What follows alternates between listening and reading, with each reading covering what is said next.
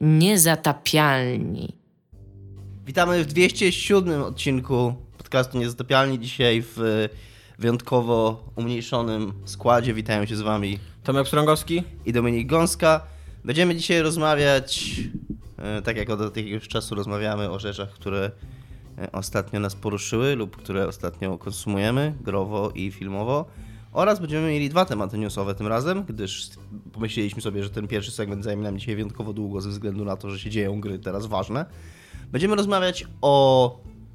O czym będziemy rozmawiać? PlayStation Classic. O PlayStation Classic i o grach, które będą na tym PlayStation Classic, bo Sony podało pierwszą listę i ta lista trochę wygląda jakby przykleili listę gier na PlayStation i rzucali tam rzutkami do niej Trochę i, to, tak, i ta no. rzutka trafiła. Do tego, Dobrze, że trafiło Metal Gear Solid. Ta Tak. rzutka. Jestem bardzo szczęśliwy z tego powodu. Oraz będziemy rozmawiać o sprzedaży gier, O pieniądzach. sprzedaży Red Dead Redemption i o sprzedaży Call of Duty. Ale najpierw mam do opowiedzenia anegdotę. O, byłem wczoraj Czy było w to w kinie. pociągu? A! Nie, byłem wczoraj kinie, w kinie na filmie, zaraz o nim zresztą trochę więcej powiem, na filmie Pierwszy Człowiek. Jest to film o Nilu Armstrongu, taki biograficzny właściwie, pokazujący tam kawałek jego życia, tam chyba 8 czy 9 lat, e, do momentu lądowania na Księżycu.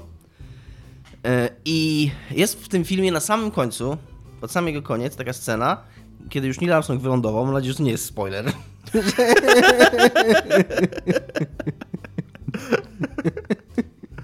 kiedy już Neil Armstrong wylądował i mm, jest w takim pomieszczeniu, na przykład musi miesiąc w kwarantannie spędzić, bo oni nam nie są pewni, czy on jakichś zarazków nie przywiózł. Aha, już rzucił z, ko- z księżyca. Ja wrócił z zrozumiałem, że kiedy Księżyca. wylądował na Nie, księżycu. nie, wrócił z księżyca i jest taki, swoją drogą jest, jest super przed tym, przed tą sceną jest super motyw, jak, jak mówię, wcześniej mówię o tej kwarantannie, że będziemy musiał ten miesiąc spędzić, no jest scena jak typ go wprowadza do tego pomieszczenia z kwarantanną, otwiera drzwi, go wpuszcza i zamyka, a czy ten typ, który go wprowadzał, też nie powinien w związku z tym przejść kwarantannę? Nie, jakie dziwne to, To było. były lata 60. Takie trochę to bez sensu było, nie? Anyway. y, Jest ta scena, kiedy jego żona, swoją drogą grana przez Claire Foy, czyli typiarę, która gra królową Elżbietę w The Crown i jest bardzo dobra w tym filmie, przychodzi go odwiedzić. I on jest za taką szybą, że mogą rozmawiać, ale nie... Znaczy w sumie nie nie wiem czy mogą rozmawiać, bo nie mówią ani słowa w tej scenie. Ale, ale widzą się. No i ona podchodzi do niego i siada i i to jest taka dosyć emocjonalna scena, bo, bo ten film dosyć mocno pokazuje, jak, y, y, jaką obsesją dla Armstronga w pewnym momencie stała się ta misja, do tego stopnia, że on się trochę w niej zatracił, bo tam bardzo ważnym wątkiem jest w tym filmie, że mu córka umarła w wieku tam 4 lat, chyba 3 czy 4. Spoiler! To się dzieje tam w pierwszych 10 minutach filmu. Tym to jest historia.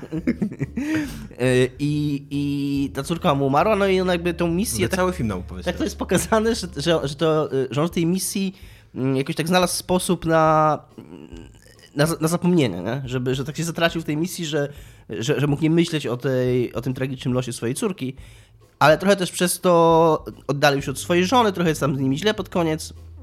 No i jest taka emocjonalna scena, że ona wraca, że, oni, że ona przychodzi, staje przed tą szybą, nie? I, i trochę widać, bo wcześniej, że oni, oni, mieli taką dosyć kłótnię przed tym jego, przed tym jego startem. No i on, oni tak widać, że trochę nie wiedzą co powiedzieć, to bardzo dobrze zagrana jest scena, są trochę zakłopotani, a jednocześnie na obojgu widać, że się cieszą, że się widzą, bo no, jakby on wrócił, kurwa, wylądował na księżycu i wrócił, nie? I, To jest i, anegdota? Czekaj, no i tak, i, i jest ta scena, nie? I oni tak podchodzą, tak stają przed sobą i taka, jest taka długa scena milczenia, nie?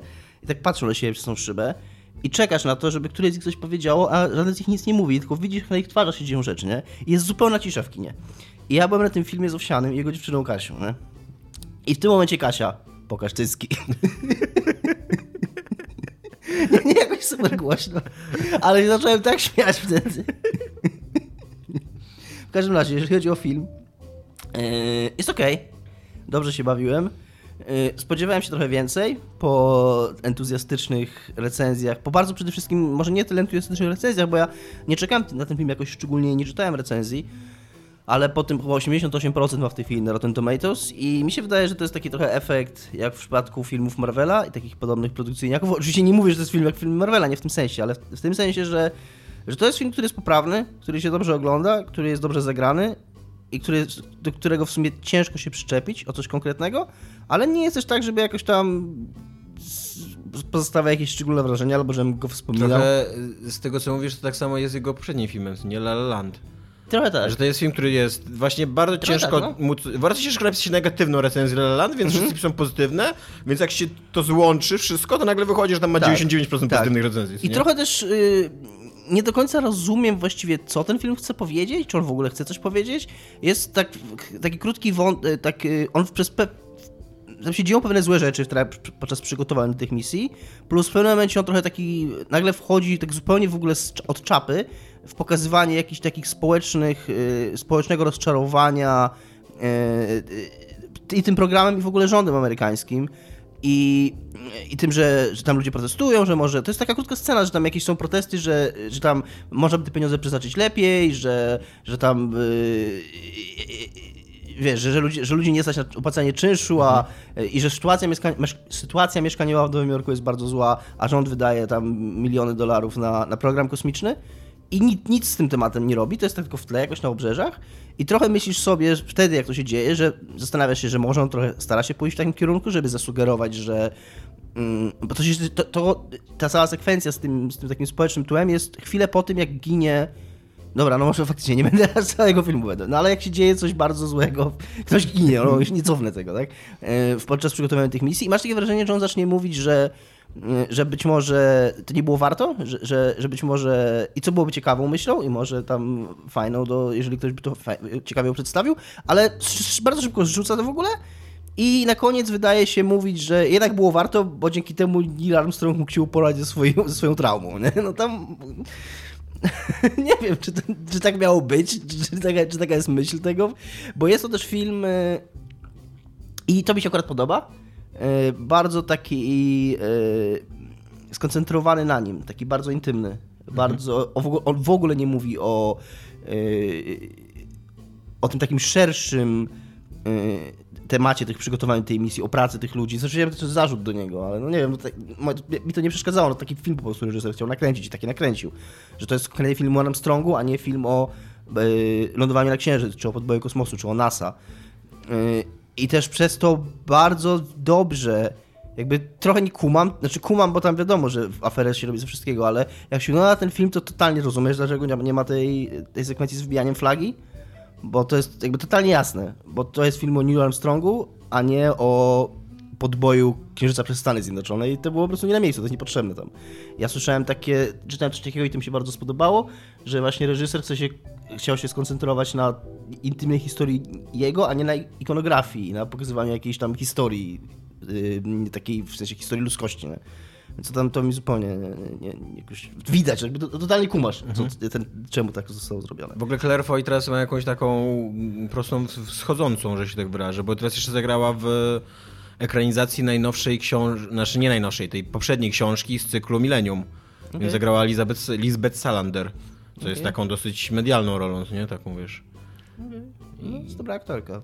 No właśnie, y, aż się zdziwiłem, że ona w czymś takim zagrała, bo to totalnie nie jest aktorka, którą bym podejrzewał o występowanie w filmach akcji, co nie? Ale może. No więc tak, y, no tam okej jest ten film, ale, ale tylko tyle. Bez szału. Bez szału. Ja za to obejrzałem e, dosyć szałowy film, muszę powiedzieć, szczerze mówiąc. E, mega dobrze się na nim bawiłem, aczkolwiek jest to film długi. Ja tego, że jest długi, nie czułem i bardzo sobie to cenię w długich filmach, jak nie czuję, że są długie. Ale na przykład i moja Iwona czuła, że jest długi i przy okazji e, dosyć Pierwszy się człowiek- stresował ten film. Pierwszy człowiek jest przy No. okazji filmem, który trwa 2 godziny 20 minut. I no ludzie, opanujcie się. No to e, właśnie źle się dzieje w El Royale, trwa 2 godziny 30 minut. Eee, I to, to jest, wiecie, to jest e, film kolesia, który zrobił Cabin in the Wood, Woods. Eee, więc to jest w ogóle już mega dobre, mega dobre polecenie, co nie? Eee, I to jest film, który bardzo naśladuje sposób konstrukcji Cabin in the Woods. Że to jest taki film, że e, z- A to też jest horror? nie, to nie jest horror. To jest film, który mógłby nakręcić Quentin Tarantino, gdyby nie kręcił tego słabego westernu y, tam Hateful Eight. A, myślę, że powiesz Django i tak. Nie, nie, nie, nie. Ten, no właśnie Django był dobry. Znaczy, też, też nie jestem jakimś wielkim fanem Django, ale Django to jest dobry film, obiektywnie. jest to nie jest dobry tak. film. A później nakręcił to Hateful Eight, które też jest spoko, bo to jest jednak Tarantino i tam są dialogi i są sceny i się strzelają i tak dalej, ale Nie widziałem tego. ja, ja na przykład w ogóle już nie pamiętam za bardzo tego filmu, nie, tam nie, nie został we mnie jakoś głębiej. I, I, a właśnie mi się wydaje, że to źle się dzieje w El Royale, to jest film, który, by, który zostanie we mnie głębiej, bo e, on ma, on ma bardzo wiele ciekawych rzeczy, ten film. Po pierwsze, ma bardzo ciekawy setting, bo to jest film, który się dzieje, od razu ci na początku mówią, że to, to będzie film, który ma ciekawy setting, nie? Bo ten El Royale, to jest, to jest hotel El Royale, to jest hotel, który się znajduje na granicy dwóch stanów. E, jeden, jeden jest Nevada, drugi to jest Kalifornia, nie ten stan. I jakby centralnie przez środek hotelu przechodzi, e, przechodzi granica. Jeszcze w ogóle robią taki wielki, e, e wielkie wydarzenie z tego w tym hotelu, nie? że to jest takie, takie, wiesz, takie promocyjne. Nie? W tym hotelu w ogóle dzieją się ciekawe rzeczy, takie niebezpieczne, to nie, nie będę spoilerował, e, ale on jakby sam w sobie ma jeszcze tajemnicę, nie? Do tego od razu w pierwszej scenie się dowiaduje, że tam się 10 lat temu wydarzyła tragedia i jakby, że film jakoś ci opowie o tym, co się tam wydarzyło, co, o, co, o co chodziło w tej tragedii, nie? A do tego jeszcze każda z postaci, które, bo mm, film ma taką konstrukcję w stylu kryminałów Agaty Christie trochę, że w pierwszej scenie, znaczy w drugiej scenie, po, po, tym, po tym jakby takim prologu, widzimy jak się zjeżdżają goście do hotelu yy, i yy, no i wiemy, że, że jest zagadka w tym hotelu. I, I, teraz śledzimy po kolei każdego z tych gości i oczywiście okazuje się, że każdy z tych gości ma tam yy, własną jeszcze tajemnicę i, i, okay. i, i, i, tak dalej, nie? Więc, więc jakby jest to taki film, który właśnie tak jak Cabin in the Woods ma, ma, tak, ma taką taką konstrukcję takiego wiecznego zaskakiwania, co nie? Że za mhm. każdym razem, jak się okazuje, że widzisz wydarzenia z perspektywy drugiej osoby, to się okazuje, że nie chodziło w tym o to, o co ci się wydawało, że chodzi, co nie? Przy okazji też to jest film, który cały czas robi retrospekcję i opowiada e, historię... No Max, ale to brzmi jak Lost. no nie, nie, nie brzmi jak Lost, bo to nie jest w ogóle film Vandaza, nic takiego, co nie? I tam jakby cała ta opowieść ma sens, to nie, to nie jest tak, że na końcu się, wiesz, tak powiem. I to nie ma wszystko. Tylko jest opowiadana w taki sposób, że... Yy, że cały czas odkrywa karty przed tobą. Nie? To, jest, to jest doprowadzone do takiego dosyć ekstremum, bo w momencie kulminacyjnym, kiedy już dochodzi do takiej, do, do, wiesz, do takiego wybuchu... Dla widzów, którzy dopiero teraz włączyli odbiorniki, powtórzę, jaki film ma tytuł, bo... Źle się dzieje w El Royale. Bad Times at El Royale. E, w hotelu El Royale chyba, czy El Royale Hotel, coś takiego. Nie, nie jestem, wydaje mi się, że El Royale tylko się jest w tytule, ale to, to jest hotel El Royale, co nie? Jakby. E, I E, w momencie, jakby on ma taką obsesję na punkcie właśnie odkrywania kart nawet do końca, że nawet w punkcie kulminacyjnym, kiedy już tam zaczyna się dziać gówno, jak w każdym takim filmie, że wiesz, że, mhm. że gówno trafia w wiatrak, co nie i tam i, i wiesz, rozwiązują się wątki, nawet w tym momencie, w pewnym momencie jest takie hola hola, co nie? Jeszcze ten bohater nie powiedział co, o swojej przyszłości, jest, zatrzymuje się. Akcja, on opowiada o swojej przyszłości i później akcja rusza do przodu, co słyszałem e, w recenzjach, że to się niektórym ludziom nie podobało, bo przez to ten punkt kulminacyjny traci trochę e, dramatyzm, nie? E, ja się z tym nie zgadzam, bo ten, ta akurat retrospekcja jest super zrobiona i moim zdaniem jeszcze podbija ten dramatyzm. Mm. I jest to film, który za ja sobie bardzo ceniłem. On jest, on jest trochę gorszy od Cabin in the Woods pod tym względem, że on nie jest takim E, błyskotliwym komentarzem gatunku, nie? Mm. Cabin in the Woods e, super komentował w ogóle gatunek współczesnego horroru, jakby, nie? Pokazywał miejsce widza w tym gatunku, pokazywał sztuczki scenarzy, scenarzystów, pokazywał e, stereotypy, jak są wykorzystywane w, w horrorach i tak dalej, nie? E, Cabin, znaczy ten e, El Royale tego nie robi, ale robi e, robi to, co ja uwielbiam w takich filmach, które tak, tak, tak duży nacisk kładą na konstrukcję, że jednocześnie wciska tam postaci z krwi i kości. Takie, które sobie zdajesz sprawę, że są dla twórców trochę to są takie pionki, nie? które po prostu w szaradzie biorą udział ale to są tak dobrze skonstruowane postaci, że jak, że jak im się dzieje jakaś krzywda, że, że totalnie czujesz ich dramat, nie totalnie czujesz, że przyjmujesz się ich losem. To jest bardzo ważne, zwłaszcza wobec takich postaci, bo tam, tam dużo postaci jest takich bardzo nie w stylu e, kino akcji, bo jest na przykład e, e, ksiądz chory na Alzheimera, co nie? Jedno, jedną z mhm. postaci jest. Albo e, śpiewaczka taka bluesowa, R&B bardziej, śpiewaczka R&B, która nie ma żadnej supermocy, ani nic takiego, żadnej, żadnej skomplikowanej przeszłości, ani nic takiego, nie? Ale właśnie to, że ona jest normalną kobietą, w, normalnie w latach 70 żyjącą, do tego jest czarnoskóra i, i, i jej jakby to, jej jakby przeszłość jest odpowiedziana tak empatycznie, że no kurde, że jakby bardzo się przejmujesz, co nie? No, mimo, że, mimo, że widzisz, że to jest taka taka konstrukcja filmowa tak naprawdę, że w, w, tym scenariuszu chodzi o efekciarstwo, nie o postaci, co nie? E, no i e, jest w tym serialu Chris Hemsworth, mhm. który dla mnie... E, w filmie. Co? Jest w tym filmie, tak, Chris Hemsworth, czyli Thor, e, który jest... Ja, ja o tym mówię trochę otwarcie, bo on jest na plakatach, ale trochę szkoda, bo uważam, że byłby... Ja zupełnie zapomniałem, że on jest na plakatach, jak, jak był na tym filmie.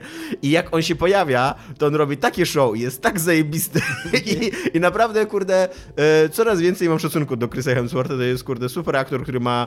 E, Warunki ma takie strasznie stereotypowe, bo to jest po prostu ładny chłopiec, ale e, widać, że robi coś ciekawego i że wybiera fajne filmy i że ma duże poczucie humoru i, i duży, duży dystans do siebie. Ładnych chłopców, co myślisz o Henrym Cavillu w charakteryzacji? Nie podoba mi się to zdjęcie. Jakby nie, nie jestem. e, To nie jest zdjęcie, nawet jest takie jest Tak, film, wiem, wiem. No ale to też jest tak, taka No tak, rolka tak, tylko, tak, co tak. nie, to, nie, to, nie, to nie pokazuje serialu. to jest takie ruchome zdjęcie praktycznie. Tak. E, nie chcę oceniać serialu na podstawie jednego ujęcia, ale jeżeli to ma mi zachęcić do tego serialu, to raczej mnie Dosyć- zniechęciło. Dosyć właśnie zastanawiające jest, że oni wypuścili to, bo teraz y, słyszę takie, y, takie głosy, że to jest tam próba, że to jest jeszcze niepełna charakteryzacja. Okej, to ja to wszystko kupuję. Więc gdyby to był jakiś wyciek, to bym rozumiał, ale to jest oficjalny materiał promocyjny i trochę go nie rozumiem właśnie. No. Bo i to, to, co wszyscy ludzie mówią, i y, on trochę dziwnie wygląda, ewidentnie za młodo, i ewidentnie za ładnie na Geralta. Wszyscy mówili po jego wyborze, że tam to jest Pretty Boy, ale wiadomo, że charakteryzację zrobią i tak dalej. Nie zrobili tej charakteryzacji w ogóle jeszcze. Plus ta jego peruka jest okropna. No właśnie, te włosy, jest, jest Wyglądał- problem z tymi włosami Wyglądają poważny. fatalnie te włosy. One nie wyglądają jak włosy, wyglądają na maksa jak peruka. Ktoś zauważył bardzo słusznie i po- porównywali zdjęć, pokazywali zdjęcia z gry. I jasne, że tam nie chodzi o to, żeby twórcy się grą sugerowali, ale y, i włosy Geralta w grze były owszem białe, ale takie ciemniejące przy końcu, takie no, nie, nie przy końcu, bo nie, nie farbuję ich, ale, ale takie y, y, w takich różnych odcieniach szarości, by przez to wyglądały jak prawdziwe włosy. Nie były po prostu jedno, jednolicie białe jak peruka, tylko by, były takie no, z takimi odcieniami tej szarości i, i, i wyglądały wiarygodnie, normalnie, a to wygląda na maksa, tylko jakby sobie mopa na głowę założył, kurde no. Wygląda jak Legolas w ogóle bardzo. na To prawda, zdjęciu. przez ten, przez ten kontrast Taki- jasnych włosów, jasnych włosów z ciemnymi brwiami, takie podobną linię brwi ma, no. Zobaczymy, no też nie jestem fanem tego materiału i trochę właśnie mówię, no nie rozumiem co on miał. Czy oni myśleli, że to wygląda dobrze? Dzisiaj dostaliśmy dobrego mema, nie wiem czy już odebrałeś go Nie, na nie. naszym, na naszym kanale. Teraz, teraz Sapkowski dajcie mi pieniądze z góry.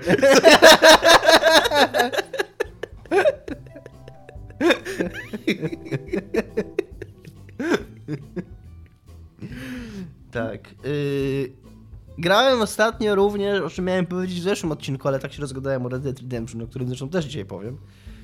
Grałem w Fallouta 76, o którym zanim przyszedłeś oglądałem Young Yeah! Yy, bardzo fajnego newsika opowiadał, jak to, ten pan, pan zawsze ładnie opowiada newsiki. Yy, o tym, jak, nie wiem czy słyszałeś, był bug. Nie, o, o Fallout 76 ignoruję materiał. bug PC-owej, PC-owej wersji, który przed startem, w momencie startu tej bety na PC skasował wszystkim ludziom pliki, które ściągnęli. 50 giga. Bo Bethesda umożliwia takiego, preloada, nie? Żebyś sobie ściągnął No. tą betę, żeby móc ją grać od razu, jak się uruchomi. Po czym jak ona się uruchomiła, to skasowało ludziom wszystkim i musieli ściągać od nowa. A to jest 50 giga, nie? A ta beta trwała tam 3-4 godziny, to większość ludzi nawet nie, nie zdążyła ściągnąć tych, tych 50 giga, zanim ta beta się skończyła, nie? Więc tam, o, Bethesda. Może, może to było takie, dobra, e, praszka wycofujemy się? Grałem w tę grę parę dni temu z Igą naszą i Bartkiem z Dolnym z Poligami. Mieliście super fan, oglądałem trochę. Mieliśmy bardzo dużo fanu. e, Bardziej dlatego, że jesteśmy fajnymi ludźmi, którzy się dobrze potrafią bawić ze sobą. A, Akurat. A dużo, a dużo mniej dlatego, że ta gra jest fajna, bo jest dosyć nudna. I, i, ta, i w pewnym momencie musieliśmy zacząć. No tam naprawdę. Tam nie ma nic w tej grze. I to jest totalnie tak, jak Iga tam w pewnym momencie zauważy, że to jest tak, jakby oni wzięli wszystkie najnudniejsze elementy Fallouta 4 zrobili to, z tego multiplayer i, i, i, i done. Jest, I zro, gotowe, nie? Tam nasza robota jest wykonana. Jest to dla mnie o tyle dziwne, e, to, że tam praktycznie nie ma żadnej narracji, e, bo tam Nie ma tam wątku głównego jakiegoś takiego? tam nie ma NPC-ów w ogóle. Więc tam są questy, ale questy dostajesz z jakichś komputerów i polegają na tym, że możesz iść i, coś zabić albo coś przynieść, nie? Są takie bardzo... Ale łączą się one ze sobą fabularnie i jakaś historia jest opowiadana za pomocą tych questów? Nie wiem, szczerze mówiąc, no nie, nie zwracam nawet zwracałem na to uwagę, bo tam, no kurde, jak mam grę multiplayer, a, a ta racja jest e, przedstawiana w ten sposób, że muszę kurde, dwie strony na komputerku w grze przeczytać, to kurwa w dupie to mam, no. No, to prawda, tak. E, I, I wiesz, i rozumiem cię, nie, potępiam. E, I przez to, że nie ma żadnych NPC-ów, no to mówię, no nieważne, co się na tych komputerkach dzieje, no to to kurwa, no nie, ma, nie ma tam żadnej dramaturgii, ani, ani, ani, wiesz, jak to nie ma postaci w ogóle w tej historii, nie? I jest to dla mnie o tyle dziwne, że pomyślałem sobie dzisiaj, oglądając właśnie ten materiał yy, tego pana, dopiero jakoś w tym momencie sobie pomyślałem, nie wiem czemu, że jak to jest dziwne w porównaniu z inną grą online Bethesdy, czyli Elder Scrolls Online, która jest właśnie zrobiona tak, że aż kurna do wyżygu jest y, taka, y, jak ich gra singlowa, że są tam postacie, że są długie dialogi, że to jest totalnie jak wziął Skyrima i po prostu wrzucił go y, w niego ludzi, nie? I to jest okej, okay. moim zdaniem to jest dużo lepsze, bo fakt, że ja nie miałem z kim grać, być może jakbym grał z ludźmi w Elder Scrolls Online, to też by mi to wkurzało, nie wiem. Jak grałem w Elder Scrolls Online, to miałem takie wrażenie, że fajnie było mieć ekipę takich świrusów jak ja, którzy chcieliby roleplayować w tej grze i razem ze mną by słuchali tych dialogów, i razem biegali i myśleli sobie, że jesteśmy ludzikami w tym, nie? w krainie fantazy. A w Fallout 76 miałem taki, że na pewnym momencie nasza najlepsza zabawa polegała na tym, że zaczęliśmy w trójkę jakiegoś biednego człowieka bić i do niego strzelać go zabijać cały czas i on się respawnował i my go zabijaliśmy znowu i mieliśmy kupę zabawy z tego. Ale to był gracz? Tak, no tam są On musiał gracz. mieć kupę zabawy. tak, byliśmy takimi ludźmi. I on coś się respawnował cały czas w tym samym miejscu? Tak, tak. To też super rozwiązanie. Też słabe rozwiązanie dosyć, tak. I, i w ogóle Ile razy go zabiliście? Jak, jak długo mu psuliście zabawę? 4-5, ale on też, też się dobrze bawił chyba, nie W pewnym momencie, w pewnym momencie bardzo nam się spodobało, że uciekał przed nami i użył emotki help. Było taki wiesz, że proroleplayował sobie. Okej. Okej. W każdym razie, no tak, to, to, to jest z takich najjaśniejszych punktów tego naszego wspólnego grania. I, i, i wiesz, no... no najjaśniejszych. Bartek tam był zrobiony takiego Janusza, e, takiego pana grubszego trochę i tam przez pół rozrywki biegał w samych gaciach. To też było super śmieszne, więc do tego typu rzeczy, no, to jest taka gra, może o to w niej chodzi, to ma być taki kolejna z tych gier, nie?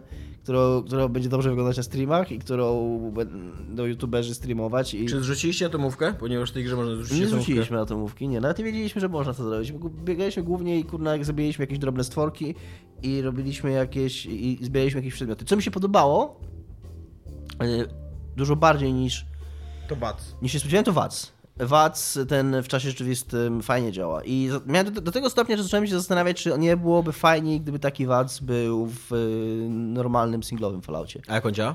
Y, jest taki, że jak masz, jak, jak masz wroga w okolicy, no to w tego wroga, w którego celujesz, masz na nim po prostu taki to takie okienko Watsa, znaczy ten taki, taką ikonkę Wat, taki, no, taki kwadracik z procentową, no. z procentową szansą na trafienie. I z tego co zrozumiałem, to w dalszych w miarę rozwoju postaci możesz odblokowywać celowanie w poszczególne tam kończyny. Na razie miałem tylko, że po prostu na, na całego wroga. Mhm. No i im jesteś bliżej niego, tym ten procent szansy jest większy, znaczy procent trafienie. I możesz do tego wroga normalnie strzelać, a jak wciśniesz prawy bumper, to strzelisz z tą jakby nie musisz celować nawet, dopóki mhm. to, jest, to okienko jest na nim, to strzelisz do niego z taką szansą, jaka jest na tym batsie. I to jest bardzo spoko, bo to nie psuje rytmu rozgrywki. Nie masz takiego, takich momentów, że gra ci pauzuje i wiesz, nagle coś tam sobie wybierasz, tylko wszystko jest takie dynamiczne przez to, a jednocześnie masz swoje skille, które mają wpływ na to, czy trafiasz, możesz celować normalnie, możesz celować tym wacem. I to mi się podobało, to było spoko. Ja nigdy nie ogarniałem Watsa w tych... W, znaczy w Falloutie 3, bo ja Fallouta 4 nie grałem. Hmm. Ale nigdy nie, nie ogarniałem intelektualnie zasady, na jakiej on działa. Znaczy, bo e, on liczy action pointy w momencie, kiedy puszczasz też, co nie, tego waca. I zawsze ja się wtedy gubiłem już. Na to nie pamiętam nie, tego. No bo tutaj jest tak, że po prostu każde strzelenie z tego wadca ci po prostu kawałek tego action pointów yy, wyczerpuje i potem one się odnawiają. I to chyba tam w zwykłym ale może tak masz rację, że jak się... Nie wiem, nie pamiętam teraz jak to było. No tak, bo tam musiał minąć jakiś czas, żebyś mógł znowu otworzyć wadca. Tak, to wiem, to wiem. Więc yy, jakoś te action pointy odzyskiwałeś w trakcie tak, normalnego tak. upływu czasu, nie? Ja nigdy nie ogarnąłem jak i kiedy, co nie? Tak trochę grałem w stylu, że naciskałem cały czas wac. O, już mogę, nie? No. Chyba po prostu się mm, tak w miarę czasu, upływu czasu się, nie, nie trzeba było nic jeść, ani nic. Nie tak, ale właśnie jak, jakiego upływu czasu? Ile to trwało? Nie wiem, no miałeś taki pasek w progu i mogłeś sobie patrzeć, jak on rośnie. Okej.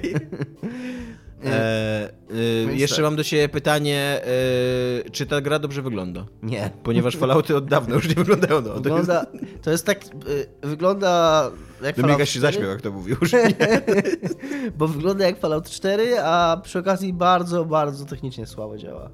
Tak, to, to miałem też takie momenty, nie miałem frame dropów, tak jak ludzie pisali tam do kilku klatek, ale miałem takie momenty, i to jeszcze w trakcie walki z tym typem, którego zabijaliśmy już. Walki. Przez to mnie zabił ten typ. No nie no, on trochę też tam, mnie też zabił na przykład teraz, ale zabił mnie przez to, że jak, w momencie, jak do niego zacząłem strzelać totalnie, to mi gra sfrizowała, tak na 10 sekund. Kompletne zacięcie, po czym jak odfrizowała, to już leżałem martwy. Nie wiem, czy to jest kwestia, czy to była kwestia internetu, ale raczej nie. To wyglądało jak takie zacięcie się gry. To jakaś sprawiedliwość była. Jo. Yy, nie, nie będę. Jakby nie mam nawet. Są jeszcze trzy te bety. Bartek mi poprosił, żebym napisał coś na poligamie, więc yy, się spróbuję przemóc i zagrać jeszcze.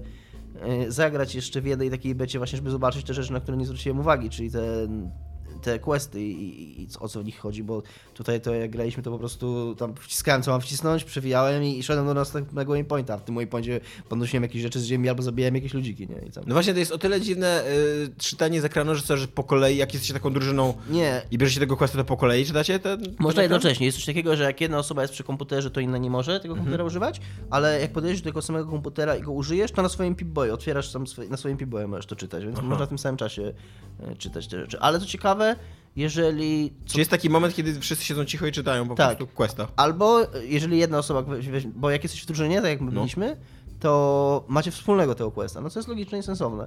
Czyli jak jedna osoba, e, objective będzie, że przeczytaj coś tam z ekranu i jak jedna osoba to przeczyta, to chyba, chociaż teraz nie jestem pewien, czy pozostałem znika ten objective, czy po prostu pojawia się nowy, ale ten stary nie znika, nie wiem, okej, tutaj jednak nie jestem pewien. Bo to jest jakoś tak, że część obiektywów jest wspólna, a część zostaje dla, dla poszczególnych członków. Nie wiem, no nie kułam tej gry, ale może to jest gra dla, dla wiesz, dla dzieciaków, nie? Może nie jestem tak. fanem, nie jestem Może fanem. tak. W Moonlightera jeszcze gram. To jest No. y, nowa giereczka 11 bitów, e, która jest dla mnie... Ona nie jest zła, ale ja nie rozumiem frajdy w niej. Bo to jest gierka, która się chwali nowo, nowatorskim podejściem do problemu, do tematu yy, lochów. Jakby to jest takie pytanie. Wszyscy chcieliśmy być zawsze tymi magami i poszukiwaczami przygód, którzy schodzą do lochów i tak dalej. Ale przecież wszyscy też chcieliśmy być handlarzami w wiosce. I teraz ja mam takie czyżby. Bo to jest gra właśnie, że jesteś tym handlarzem w wiosce i, z, i, i handlujesz rzeczami, które w tym lochu zdobywasz i no i czyżby, no jakby ja, ja, ja no, y, no, no nie wiem, po prostu bardzo dużo tej gry polega na tym, że rozstawiasz towar, wyznaczasz cenę za niego, musisz przeglądać notatki, żeby To wiedzieć, jest, czy dane... Pamiętam, że jak ostatnio mówiłeś, że to jest twoja ulubio- twój ulubiony mechanizm w współczesnych grach. Tak. Bycie handlarzem. Tak. Uważam, uważam, że jesteśmy w jakimś mega dziwnym momencie, jeżeli chodzi o handel w grach, bo ja, ja rozumiem, że są, y, że są gry skupione na handlu i które robią to dobrze i jakby rozumiem. To nie jest tak, że y, jestem takim lewakiem, że w ogóle, wiesz, handel jest zły i tak dalej. Ale jest teraz tyle handlu we wszystkich grach. Jakby non-stop, obojętne co robisz, musisz się martwić pieniędzmi, musisz się martwić chodzeniem do sklepu, musisz się martwić gromadzeniem dóbr i sprzedawaniem tych dóbr i kupywaniem czegoś i tak dalej. I, i właśnie to jest gra, która jest chyba tak na szczycie tego, tego, yy, tego trendu i autentycznie masz tam własny sklep, rozkładasz towar, sprzedajesz ten towar, musisz wyceniać ten towar, musisz sprawdzać, czy ten towar akurat jest na niego popyt, czy, czy, czy nie. E, musisz uważać na, kiszon, na, na złodziei w tym sklepie. E, e, musisz e, dbać o zadowolenie klientów, musisz rozwijać swój sklep, ale musisz też dbać o rozwój wioski, bo żeby twój sklep, żeby było więcej klientów w tym sklepie, to em, no to ty, ta wioska też się musi rozwijać. I czasem schodzisz do lochów, tak naprawdę tylko po to, żeby zdobyć lód w tych lochach. Który e, sprzedasz później. który później sprzedasz. I bardzo dużo zdobywania tego lutu polega na tym, że wyrzucasz lut, który wiesz, że się nie sprzeda, co nie? Który jest, który jest gównowart tak naprawdę, ale dużo gównowartego lutu jest przydatne z kolei dla ciebie do wytwarzania nowych broni i eliksirów i tak dalej, więc masz taki cały czas, wiesz, taką trochę... e, trochę konflikt wewnętrzny, co nie? Pomiędzy tym. Te, e, te, te lochy są bardzo nudne, takie, takie strasznie podstawowe, że po prostu idziesz, siekasz mieczykiem i e, ten system, ten system walki, on po prostu działa, tam nic, nic więcej, jakby nie, nie, nie sprawia ci wielkiej frajdy, nie? Y, Jest pięć lochów, znaczy najpierw musisz otworzyć cztery, żeby otworzyć piąty, nie surprise, surprise, nie? Tam. Y, Pierwszy jest leśnym lochem bodajże, Leśnym Nie, lochem? takim- Jak to działa w ogóle? nie, nie, nie leśnym lochem, tylko e, takim. E, e, no nie, no, no leśnym, no dobrze mówię. Takim. E, no, no po prostu wchodzisz, jakby, no, jakby jaskinia była w środku lasu. Ale jaskinia w środku lasu, czy las w środku jaskini? Nie, nie, las w środku jaskini, masz rację, o tak. La, las w środku jaskini. Że tam wchodzisz do jaskinia w środku lasu to jest jaskini prostu jaskinia, nie? i, i, i jesteś, jesteś w lesie. E, I, e, a drugi jest, zapomniałem, kurde, wypadł mi zupełnie teraz z głowy, jaki, jaki jest. No ale też jakiś taki, kurde, zimowy czy coś tam, nie, że nie, nie zimowy, pamiętam, że nie zimowy, ale, Mhm. ale coś takiego mega stereotypowego, co nie? Potworki pomiędzy tym... Bagienny mówiłeś wcześniej. Co? Bagienny. Bagienny, możliwe, że tak, możliwe, że tak, chyba bagienny. E, e, potworki pomiędzy tymi lochami różnią się tym, że mają więcej hitpointów i trochę inaczej wyglądają. Mają dokładnie te same ataki i prawie tak samo się z nimi walczy, bardzo rzadko się zdarzają jakby, jakby nowe, co nie? I, I ty masz, jesteś w takim nieskończonym lupie growym, że schodzisz do lochu, żeby wziąć rzeczy, żeby sprzedać te rzeczy, żeby za te, za te, za te pieniądze, które sprzedasz, żeby je zainwestować albo kupić rzeczy, które ci pomogą przeżyć w trudniejszym lochu. Nie ma żadnej fabuły. Znaczy, je, chyba się na końcu okaże, skąd ten loch tam się wziął, bo on jest generowany tam, za każdym razem jak wchodzisz do tych lochów, to one są generowane, co nie? I Więc, więc za każdym razem się spotyka co innego. I chyba się na końcu okaże, skąd ten loch się wziął, ale jakby to nie jest tak, że tak gra robi z tego wielką tajemnicę. To nie jest tak, że, że ty czujesz, że chcesz się tego dowiedzieć, co nie? I tak, no nie wiem, no. Jakby 7 na 10 słów. no, no tak, no takie totalnie w ogóle. No nie, no ja nie marzyłem nigdy, żeby być e, handlarzem w wiosce, żeby. Ty marzyłeś o tym kiedyś? Jak- Nie, chyba nie. Jest taka właśnie, jak o tym mówiłeś, sobie przypomniałem, że tak, że była taka kiedyś wizja, o, o tym się dużo pisało, jak... Takiego RPGowania, że, że, Tak. że kto, kto chce być o, tym kowalem, O? Ultimie Online. Tak. To jest gra, w której jedni mogą być bohaterami, a inni kowalami. Tak. I właśnie, kto chciałby być tym No no właśnie, dokładnie. Ja, ja Co nie- jest z tym fajnego? To było fajne, to było fajne, jak ja byłem dzieciakiem, bo myślałem sobie, jak fajnie byłoby w mieście kupować w sklepie, który byłby prowadzony przez prawdziwego gracza. To właśnie tylko, że, ale nie- że to, nie- to, nigdy ty nie jesteś nie do, tak, nigdy nie doprowadziłem tego procesu myślowego, żeby, żeby sobie zdać sprawę, że każdy myśli tak, a tak naprawdę nikt nie chce być tym kowalem. Ludzie myślą, że fajnie byłoby mieć tego kowala, który byłby prawdziwym człowiekiem, ale akurat jakiś biedny człowiek musiałby tam po prostu stać cały dzień i sprzedawać miecze, no. No dokładnie, tak, dokładnie tak jest. E, I, i, i no nie wiem, no ciężko mi się naprawdę dobrze bawić grając tą grę. Ona jest ładna, ona ma fajną ścieżkę dźwiękową, ale no siedzisz w sklepie i sprzedajesz swój towar, no.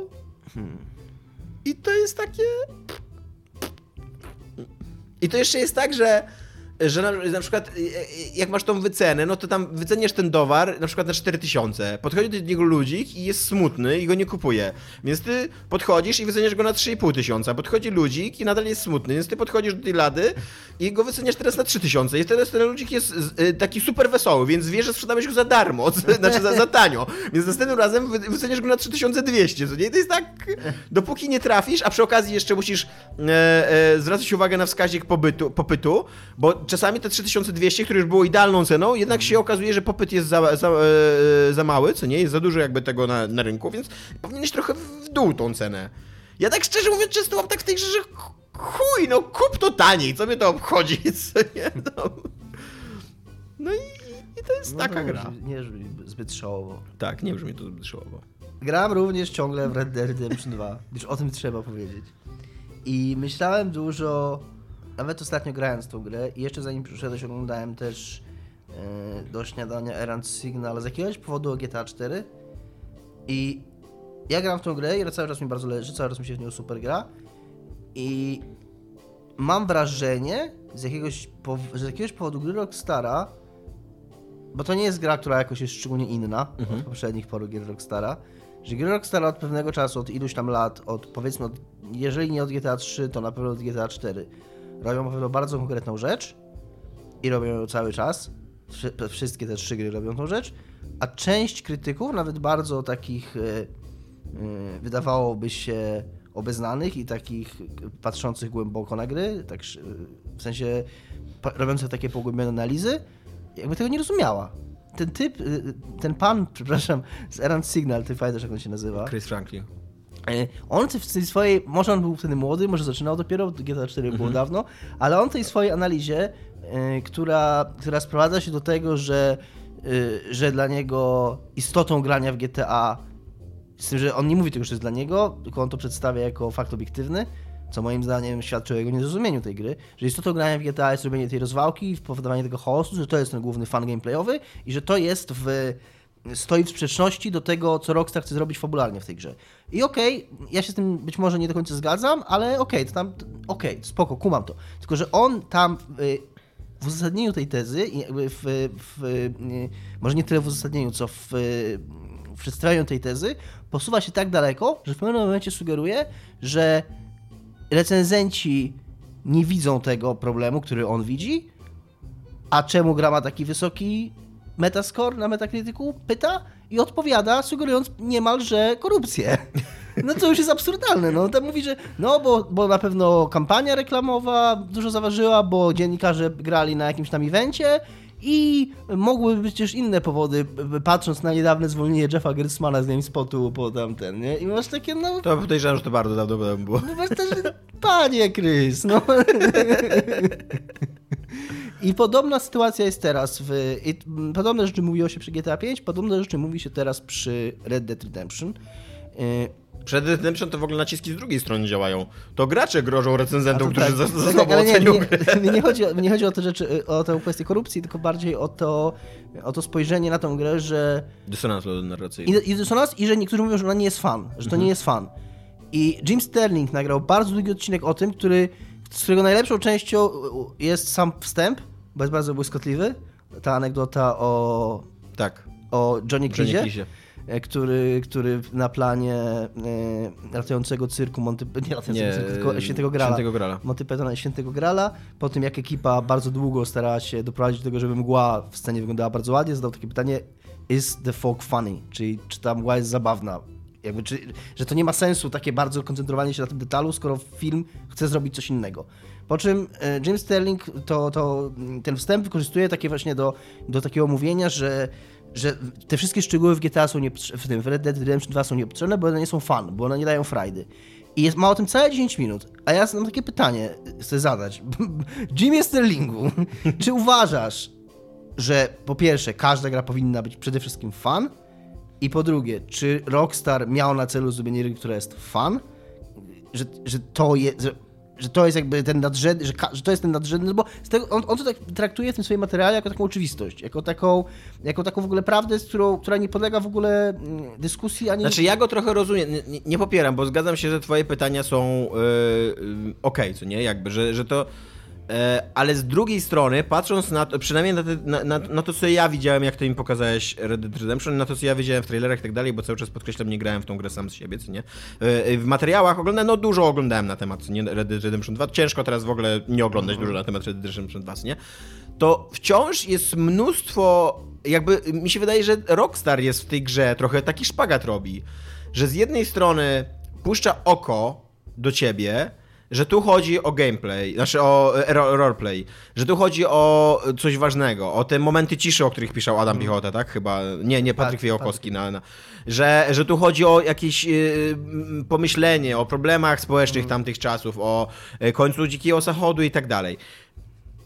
I okej, ale z drugiej strony, jak przychodzi co do czego, to chodzi o wyrżnięcie całych wiosek, Znaczy o jest- ekspickie strzelaniny, o napady ta- na banki. Nie ma tak dużo tych epickich strzelanin, po pierwsze. Po drugie, to jest wciąż gra wideo i to jest gra wideo, która nie udaje tego, że jest grą wideo i chyba głównie dlatego, jak się nad tym zastanawiałem po tym, co ty napisałeś na Facebooku, e, dlaczego mi to nie przeszkadza, to chyba doszedłem do wniosku po prostu, że w grach tego typu strzelaniny to jest ich, e, to jest ich język, no one w ten sposób rozwiązują konflikt i w ten sposób e, to, to jest środek, którego one używają do e, do, do, prowadzenia fabuły. To jest jeden, jeden z, z, jedna z kart w repertuarze twórców, że po prostu kiedy trzeba pokazać jakiś bardziej dynamiczny element, czy kiedy trzeba popchnąć wydarzenia do przodu, czy wywołać jakiś, jakiś punkt kulminacyjny, to się robi strzelaninę. I ty nie zastanawiasz się nad tym za bardzo, ja przynajmniej, nie powiem, że ty, no bo w sumie nie wiem, co ty, bo nawet nie grasz w grę, ale nie, nie zastanawiam się nawet za bardzo, czy to ma sens, czy to jest realistyczne, czy nie jest, po prostu to jest gra i biorę to na klatę, no okej, okay, no strzelam do ludzików. Yy, a cała ta, a właśnie mm, to, co chciałem powiedzieć, yy, zadając panu Sterlingowi te pytania, to moim zdaniem, i moim zdaniem to jest bardzo wyraźnie w tej grze, Rockstar dąży do czegoś innego. Nie do tego, żeby ta gra była fan, tylko żeby ta gra, bo wydaje mi się, że ja jestem takim człowiekiem, jest bardzo dużo takich ludzi, po, chyba po sprzedaży tej gry, szukają w grach tego typu nie fanu, tylko takiego uczucia przeniesienia się do innego świata jak najbardziej autentycznego. Takiego, żebym usiadł i sobie myślał, teraz ja jestem na tym dzikim zachodzie i te wszystkie rzeczy, które Sterlingowi tak przeszkadzają i które mówi, że one stają w, na drodze do tego fanu, one totalnie robią właśnie to, co mi się podoba w tej grze i co, za co ją cenię, że właśnie, że że, że, że mogę sobie pójść do hotelu, wziąć kąpiel, pójść na przedstawienie do teatru i tak dalej, i tak dalej, nie? I ja w tej, grze autentycznie, i to mnie strasznie wkurza w niej, dużo bardziej niż animacje podnoszenie rzeczy, to jest to wolne chodzenie, bo ja tam mam momenty, że autentycznie idę gdzieś z miejsca na miejsca, bo nie chcę biec, bo uważam, że biegnięcie w tym momencie nie ma sensu. Tylko ten bohater chodzi tak wolno, że po prostu to trwa i trwa. Y, to było nawet, to było jeszcze spoko w miarę jak, jak byłem w górach i byłem w tym śniegu, i po tym śniegu chodziłem, bo to tam kumam, że tam ciężko w tym śniegu się chodzi, nie? I miałem też takie, właśnie jak pojechałem tych gór tam jakiegoś yy, rewolwerowca, yy, miałem z nim porozmawiać, oczywiście kończyło, skończyło się to zabiciem go, i wracałem z tych gór, to sobie zacząłem na jakieś tam, na jakieś tam zwierzęta, kozice górskie czy inne polować. Tak po prostu, bo jakaś przebiega koło mnie i sobie do niej strzeliłem i tam yy, później szedł tam skurowałem. W ogóle animacje skurowania to, to jest jakiś obłęd w tej grze. Yy, I, i, to, co zauważyłem w tym momencie, w tamtym, że znaczy podczas tego, tej swojej wyprawy i tam tego polowania i tak dalej, co mi się też bardzo podoba w tej grze, że Rockstar yy, trzyma się, i to też jest moim zdaniem fajne i warte ten, że trzyma się tej swojej, tego swojego designu że bardzo dużo rzeczy w tej grze trzeba sobie po prostu samemu znaleźć albo samemu zobaczyć, a nie masz nasrane jak w grach Ubisoftu znacznikiem na wszystko. Że takie zwierzątko do zabicia też musisz sam wypatrzeć, yy, masz tam taki niby wiedźmiński zmysł, który tam możesz zapachy mhm. widzieć, nie? I na tej podstawie jest zwierzątka. Ale nie masz na mapie znacznika, że tutaj biegają niedźwiedzie, a tutaj biegają yy, dzikie konie i masz, możesz się sobie ten, a, a tutaj, nie wiem, coś innego, nie? Także, także to wszystko jest... Yy, tam znaczniki masz tylko tak naprawdę do tych głównych zadań, nie? Tak jak tak jak w GTA. I to też jest bardzo fajne. I mówię, no, moim zdaniem po prostu ten w cudzysłowie fan nie był nadrzędnym celem tutaj. Stąd te elementy tak wyglądają. Mam nadzieję, że zagrasz kiedyś. Zagram na pewno. Jak wyjdzie na PC, to na pewno zagram. Kupię, ściągnę. Jak nie wyjdzie na PC i będziesz chciał, to mogę ci pożyczyć konsolę, jak skończę. No, pewnie. Spoko. Dzięki. Tylko to jest gra na 60 godzin, to długo no. tą konsolę będę trzymał. Przemyśl to jeszcze. Przemyślę to jeszcze. No, no e, ja, ja mówię trochę o, o grach Rockstara na podstawie... Yy, ja, ja właśnie w ogóle mam, mam wrażenie, że Rockstar stoi w, w, w szpagacie. Tylko ja mówię na, na, na, podstawie nie najnowszej gry, tylko na podstawie GTA 5 na podstawie Maxa Payne'a. Jakby mi się wydaje, że Max Payne 3 to jest najbardziej rockstarowa gra. Bo Rockstar ma obsesję na punkcie opowiadania konkretnej historii, którą chce opowiedzieć. E, I to, to w GTA 5 stało w strasznym konflikcie Niestety, z tym, jaka ta gra jest. I tak samo było w Red Dead Redemption 1. Zadałeś mi to pytanie, jak albo w naszym podcaście, albo jak nagrywaliśmy Kluka, o to, czy ta gra jest tak, tak często zabiera graczowi kontrolę, jak mm GTA 5 i wtedy mówiłem, że nie zauważyłem tego. Po, od tamtego momentu zacząłem to zwracać uwagę i tak, robi to. I to robi to w, też w taki irytujący sposób. Na przykład taki, że ja mam dwa rewolwery, i się bardzo cieszę z tego, że mam dwa rewolwery, po czym jak w misji twórcy stwierdzają, że nie, w tej misji będzie miał jeden no to chuj. Nie mam w ogóle w, nawet na kole wyboru broni, gdzie wcześniej miałem dwa rewolwery, mam jeden, ponieważ twórcy wymyślili, że mam sobie z, jednym, z jednym strzelać. Zmieniacie bronię, które masz. W, w, idę na misję z y, dubeltówką i rewolwerem, chuj. Twórcy stwierdzają, że masz teraz z karabinu powtarzalnego strzelać masz karabin powtarzalny nagle w, w ekwipunku, bo tak wymyślili, że w tej misji będziesz w tym strzelać. No właśnie. No, słabe to jest, szczególnie, że to nie jest jakiś problem. Nie, nie wiem, czemu nie miałem sobie strzelać z takiej broni, z jakiej mam ochotę akurat sobie postrzelać w tym momencie. No, dobra. To Red Dead Redemption 2 tyle. Red Dead Redemption 2 zarobiło w dniu premiery 750, znaczy nie w dniu, w weekend premiery, 750 milionów dolarów. Chyba 725 wydaje mi się było to. Słucham? Chyba 725 podawali. Eee, zaraz sprawdzę, ale wydaje mi się, że 750. Eee, w każdym razie nie jest to największa e, premiera w historii, ale jest to, robi to olbrzymie Trudno wrażenie. powiedzieć, czy jest, Najprawdopodobniej nie jest to druga największa. Trudno powiedzieć, czy jest, czy nie jest, bo GTA 5 zarobiło Tak. miliard, ale było dzień wcześniej weszło do sprzedaży, bo weszło do sprzedaży w czwartek i liczony był ten okres od czwartku do niedzieli, tutaj był, liczony okres od piątku do niedzieli, więc trudno tak bezpośrednio porównać te dwie, te dwie liczby. No ale jest to wciąż, w, niezależnie od tego, czy 725 czy 750, 725, masz rację, tak. to jest to w y, cholerę dużo pieniędzy. Co nie? Tak. e, jest to w cholerę dużo pieniędzy. E, tym bardziej, że mniej więcej w tym samym czasie wyszło Call of Duty nowe, Black Ops 4, Tak. który w tenże weekend e, zarobiło 500 milionów dolarów. Pół, pół miliarda. Czyli w zasadzie prawie nic. Czyli w zasadzie dokładnie prawie nic. E, jest to najlepsze otwarcie Call of Duty od czasu Black Ops 2, nawet nie Black Ops 3, tylko Black Ops 2, więc to tam z 5 czy 6 lat ma. Od dawna chyba widać taką tendencję do tego, że Black Ops jest, znaczy, że Call of Duty jest bardzo silną marką i raczej nie zejdzie zbyt szybko z, z pola walki, ale że odpływają od niego yy, fani. Nie wydaje mi się, że, że, że głównie ci młodzi fani, którzy odkrywają właśnie Battle Royale i tak dalej, jakby widzą, że gatunek się rozwija, i, a, a, a Call of Duty się nie rozwija. Jakby jest to tak mało, tak śmiesznie mało pieniędzy, że inwestorzy są rozczarowani i że akcje Activision Blizzard spadły. Nie poleciały nawet na szyję, ani nic takiego, ale spadły. E, I uważam, że. E, znaczy, ja, ja mam w ogóle dwa przemyślenia na ten temat. Że po pierwsze, uważam oczywiście, że to jest absurdalne, że doszliśmy do takiego punktu w. E, w monetyzacji gier. To już jest taki produkt, właśnie, że. E, no, że, że, że, że trafiliśmy na tą taką pętlę wiecznego rozwoju, że nigdy nie będzie wystarczająco dobrze, zawsze musi być lepiej, co nie? I to jest straszna pętla e, w, w ogóle w naszym współczesnym świecie. Właśnie to, że, to, że, to, że, e, że, że musimy karmić jakiegoś takiego węża, który, który nigdy nie ma dosyć, co nie? Który po prostu cały czas żre i żre i żre. No, nie wiem, nie wiem węża? właśnie, dlaczego powiedziałem akurat węża. No nie wiem, może krokodyla. A po drugie, mam taką trochę refleksję o nas bardziej już, nie? Że No, dla... to się o mnie i tobie? No tak, o nas jako o graczach. O nas jako o graczach, o dziennikarzach growych, o ludziach, którzy czytają serwisiki. Dlaczego to jest kurwa dla nas news, ty? No To ja są inwestorzy, to są Ale pieniądze. Jest. Tak samo dla, dla serwisów filmowych i dla ludzi, którzy interesują się filmami, zarobki filmów to jest news.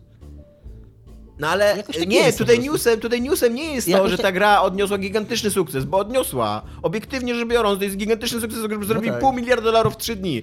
Dla nas newsem jest to, że jacyś abstrak abstrakcyjni, kurde, posiadacze no, są prawda. rozczarowani. Nie? To prawda, to prawda. Szczególnie, że to jest naturalne i o tym... yy, w sensie, to nie jest jakieś zaskakujące, że po prostu spółki giełdowe tak działają, że zawsze musi być więcej, zawsze musi być Tak. więcej i tak po prostu jest. I jeżeli nie odejdziemy od tego systemu finansowego, jaki mamy i od giełdy i od spółek publicznych, to to się nie zmieni. To nie jest tylko dla gier y, charakterystyczne, tylko w ogóle dla całego rynku finansowego. Ale masz rację, właściwie czemu nas to obchodzi? No tam, okej, no nawet jeżeli skończy się to upadkiem Activision, co jest bardzo wątpliwe, bo to też nie jest tak, to też nie jest tak, że Tak, te, te grafiki ze spadającymi cenami akcji zawsze są skłamane. Zwracam uwagę na to naszym słuchaczom, że zawsze spójrzcie uwagę na skalę, jaka, jaka tam jest, bo to nigdy nie jest tak, że one spadają tam od 80 do 0, tylko tam na skali macie od 80 do 78 i wtedy, wtedy ten spadek wygląda dramatycznie. Ale nadal są dwa punkty. Tak, tak. A, a nawet jeżeli. To nie jest tak, bo też o tym też się na tym zastanawiałem, bo, bo to przecież nie jest tak, że cena akcji firmy Tak. ma jakikolwiek wpływ taki bezpośredni na sytuację finansową firmy. Bo nie ma, bo cena akcji to. To, to nie jest tak, że to ciągle Activision jest bardzo bogatą firmą. Spadek ceny akcji może co najwyżej z, z moim oczywiście dosyć takim po- powierzchownym rozumieniem tego wszystkiego, doprowadzić do tego, że Rada Nadzorcza, Tak. czyli składająca się z ludzi, którzy mają tych akcji najwięcej, czyli którym najbardziej zależy na tym, żeby te akcje były jak najdroższe, może wymusić jakieś zmiany w tej firmie, czy zmianę jakiegoś tam e, e, managementu, czy e, zmianę jakiegoś kierunku i tak dalej. No ale Właśnie to, to jest, wszystko... w, ogóle, w ogóle cały system y, y, akcyjny jest tak naprawdę taką wielką, to jest taka wielka maszyna psychologiczna tak naprawdę, bo to, że firma, to, że, to, że te akcje są tyle warte, to nie znaczy, że one są tyle warte naprawdę, bo one są wyceniane na tyle. To nie jest tak, że gdyby teraz Activision Blizzard powiedział, tutaj są wszystkie moje akcje, dawajcie mi te wszystkie pieniądze. Właśnie, właśnie totalnie, totalnie to by zadziałało na odwrót, bo No gdyby tak. Activision Blizzard, nagle zaczął wyprzedawać te wszystkie akcje, to one by zaczęły gwałtownie topnieć, bo zaczęłoby ich być dużo na znaczy rynku. Inwestorzy Activision Blizzard. Tak, no tak, no masz rację, no. Więc, e, więc to jest w ogóle taka tylko taka konstrukcja To myślowa jest trochę. prawda, to jest prawda, że, że być może wszystkie, to się nazywa wycena, tak, firmy, Tak. czyli suma, y, aktualna wartość wszystkich akcji Activision Blizzard wynosi ileś tam, załóżmy, nie wiem, 15 petyliardów y, dolarów, to nie jest tak, że, ty, że to można spieniężyć tak od razu, naraz, że, że to są jakieś pieniądze, które ten... Bo tak jak mówisz, nie da się tylu akcji sprzedać naraz, a jakby ktoś zaczynał, zaczął te akcje wyprzedawać, to one by nagle zaczęły spadać na wartości, bo wtedy byłoby yy, niewidzialna ręka rynku, wtedy zauważy, że coś musi być nie tak, skoro ktoś tak cenne akcje wyprzedaje, to chyba nie są takie cenne. Tak. Bo czemu, czemu by je sprzedawał? Przecież Ale e, czytałem ten artykuł w Forbesie, który e, został napisany przez człowieka, który najwidoczniej gra w gry. Jakby czuć, że tam, że on wie o czym pisze w miarę, co nie? I on tam zadaje e, ciekawe pytanie, czy, e, czy to nie jest tak, że, że przez to, że Treyarch, e, znaczy z jednej strony on, on ma tam szacunek do Treyarchu, bo najwidoczniej jakby skoro ta gra się sprzedaje tak dobrze i tam i od czasu Black Ops 2 to jest najlepszy wynik sprzedaży, co nie? To, by, to oni chyba udało im się jak, w jakiś sposób trafić w to doświadczenie Call of Podobno Duty i odświeżyć je. giereczka. Tak, te, też tak słyszałem. Ale z drugiej strony on tam zadaje pytanie, że czy decyzja o tym, żeby zrezygnować z singleplayera, czy właśnie, że to nie jest ta decyzja, która mogłaby jeszcze podbić na tyle e, wartość tej gry, żeby, e, żeby ona była, wiesz, zadowalająca dla tych ludzi, panów inwestorów. Może nie? tak, ale z drugiej strony takie myślenie mi się wydaje trochę karkołomne, bo jednak taka podstawowa logika i termin, którego się dowiedziałem ostatnio z filmu Kontakt, który się strasznie zestarzał, Brzydwa Kama, jest to powtarzane tam dwa razy jako takie super coś Nie znałeś Okama? Oczywiście, że znałem. No właśnie wydaje mi się, że to jest takie, Aha, takie powszechnie... o to, że- A ten, w tym filmie jest takie jako takie, takie błyskotliwe, błyskotliwe ten, nie? To jest film z lat 90. chyba. Ej, tak, jest tam Wtedy Max- nikt, ludzie nie wiedzieli, co to jest Brzydwa jest tam Okama. mapa, z, to- jest tam Maxa film z lat 90. i to jest ludzie, oni, ten sygnał Ja pochodzi, mam bardzo dobre wspomnienie o tym filmie. ten, ten sygnał pochodzi z układu, z układu gwiezdnego y, Vega, z y, gwiazdy Vega. I oni nazywają ich vegans, ci, tych obcych, tam jest będzie stary, jak ona podkreśla, ten jest turn up volume on the vegan signal. Chociażby to pokazuje, jak bardzo się ten film zestarzał, że, że mogli używać vegan jako... Ja jako... mam bardzo dobre wspomnienie o tym filmie. Ona Bardzo. nie wierzyła w Boga i straciła tatę. O Jezus Maria, w ogóle tam jest taki moment na koniec, jak jest ten proces, że, że ona opowiada o tym, o tym jak poleciała tam i, i ma tak, i jest dziura na nagraniach. Wiem, i, musiał, i musi I uwierzyć. musi uwierzyć i on wtedy na nią patrzy z tej No, to sali, bo że to teraz jest- ona odkryła, że wiara jest ważna. To... Nie, nie. Bo to jest ważne, no. To jest właśnie, to, to jest taka historia, tak jak mówiłeś o tym Lensie Armstrongu, że tutaj też jakby... Nilu.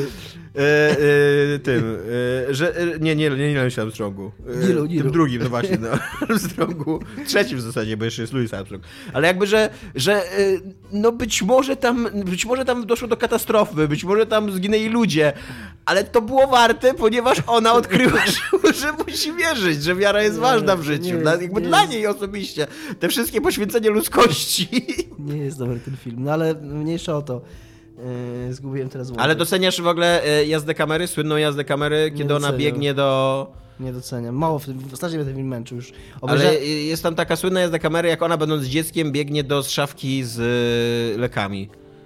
I w pewnym momencie się okazuje, że, że kamera jakby jedzie wprost na lustro, ale jej nie widać. Nie zwróciłem uwagi na to A. w ogóle. Yy, obejrzałem ten film tylko dlatego, że zapłaciłem 10 zł za to, żeby go obejrzeć, więc już chciałem go, chciałem mieć takie wrażenie, że nie zmarnowałem tych 10 zł, ale kurde, nie podobał mi się strasznie. Ale z, teraz... po- Chciałeś to jakoś karkołomnie połączyć z Call of Duty. Tak, już nie pamiętam jak. Z single playerem. A, że i ta brzytwa Okama każę, e, o której się dowiedziałem, nie, z filmu Kontakt, każę zakładać, że jeżeli taki prosty, przyczynowo-skutkowy związek, jeżeli firma podejmuje jakąś decyzję mhm. dotyczącą gry, gra sprzedaje się dużo, dużo lepiej niż wcześniej się sprzedawała, no to jednak chyba należy zakładać, że to była dobra decyzja, no. A nie, że gdyby jej nie podjęli, gdyby tego nie zrobili, to sprzedałaby się jeszcze lepiej. No może tak, może nie, ale podjęli ją, efekt był dobry, więc tam okej. Okay. Ja raczej to traktuję jako takie trochę... Nie podoba mi się to, bo ja tylko w singla grałem w te gry, ale tam też nie jest tak, że płaczę za tym singlem. No właśnie, yy, dla okay, mnie no. osobiście, dla mnie osobiście to, że yy, zrezygnowałeś z tego singla w ogóle wypchnęło tą grę poza, no tak, moją, no, poza moje zainteresowanie, co nie? Dla mnie tak samo, ale nie jest tak, że tam płaczę z tego powodu. Znaczy trochę Michał, Michał Piłowarczyk wpychają w moje zainteresowanie, bo chcę, żebyśmy grali razem i może się skuszę w przyszłym miesiącu. Znaczy w tym miesiącu w sumie. Gdyż mam za mało gier. Ale w, w, multi, tak? Tak, tak, no tam jest tylko multi. To jest bardzo kiepski pomysł, żebyś ty grał z Michałem Piłowarczykiem Ale nie, bo tam jest dużo takich koopowych tych, na, przykład można sobie właśnie w ten Battle Czy ty już zapomniałeś, jakim człowiekiem w multi jest Michał Piłowarczyk? Nie wiem, myślę, że graliśmy w Titanfalla, to było fajnie. Fallouta? W, Titan, w Titanfalla. Aha, w Titanfalla. Okej. Okay. Więc może, Nie. może da się namówić Michałowi, Michałowi Piwowarczykowi bardzo zależy, żebyśmy grali razem. A ja ciągle miałem taki okres w swoim życiu, że mi się grało dobrze w strzelki multi. W ogóle w, szybka, szybka dygresja będzie Battlefield 1 w Goldzie teraz. Uważam, że jest spoko, bo chętnie sobie pogram, chociażby w tego singla. E, I, i tam sobie postrzelam do ludzików. Jak był raz darmowy weekend w tego Battlefielda, to, to mi się fajnie w niego grało. No. Drugi temat, jaki mieliśmy. Yy, gry na PlayStation Classic. A, tak, właśnie. Ukazała się pełna lista. Pamiętam, Jesteś że... starym człowiekiem, więc znasz te gry. Yy, połowę z nich nie znam, co wydaje mi się dosyć dziwne. Znaczy ja nie byłem jakimś człowiekiem PlayStation też, to, to trzeba powiedzieć, bo tam w latach, no na przełomie powiedzmy, to, nie, to jest połowa lat 90 w zasadzie. No to w tamtym czasie to akurat dla mnie może nie była Amiga, a nie, a nie tam PlayStation w ogóle, to był inny świat jakiś, o którym nawet nie miałem pojęcia, że istnieje. Mhm. Yy, ale no, dziwna jest ta lista. Przede wszystkim są na niej gry, tak jak mówiliśmy na początku, no jakby kurna ktoś rzucał, rzucał lotkami, jakby nie jest problemem znalezienie 30 kultowych gier na PlayStation. Absolutnie nie jest. Takich, że każda... 20, tam 20 No to 20, no to tym bardziej 20. Taka, żeby każda była, wiesz, strzałem w dziesiątkę. Więc to są albo kwestie faktycznie jakieś tam licencyjne, no bo jednak to nie, nie jest takie Nintendo, które większość, mhm. większość, większość kultowych gier na NESa, SNESa to są po prostu gry, które Nintendo zrobiło, więc tam spoko, są mogą wrzucać co chcą. E, więc to były jakieś kwestie licencyjne, więc może dlatego było trudne. Ale co na tej liście robi kurwa pieprzony Rainbow Six?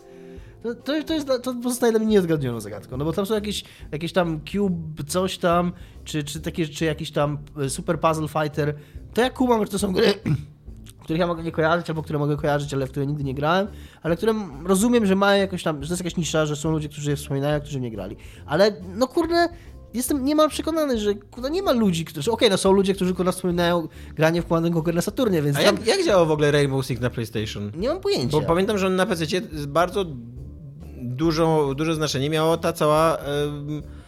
Cały ten etap planowania tak, tej tak. akcji. Ja, nie, ciężko mi sobie wyobrazić, żeby nie na starej pojęcia. kolonii to odda, konsoli nie to oddać. No to, Nawet na nowej konsoli ciężko jak mi sobie już, wyobrazić. Jak już mówiłem w odcinku z Michałem Kowalem, Michał Kowal wspominał, jak odkrył Command Conquer na konsoli Sega Saturn, mhm. więc tam są ludzie, są różne fetysze i tak dalej, ale nawet, nawet, jeżeli, nawet jeżeli, to wątpię, żeby teraz gdyby wyszedł e, kurwa Sega Saturn Mini i wrzucili tam Command Conquer na to, to nawet Michał Kowal, który ma z tym związane, by się cieszył z tego powodu, no bo kurde, come on.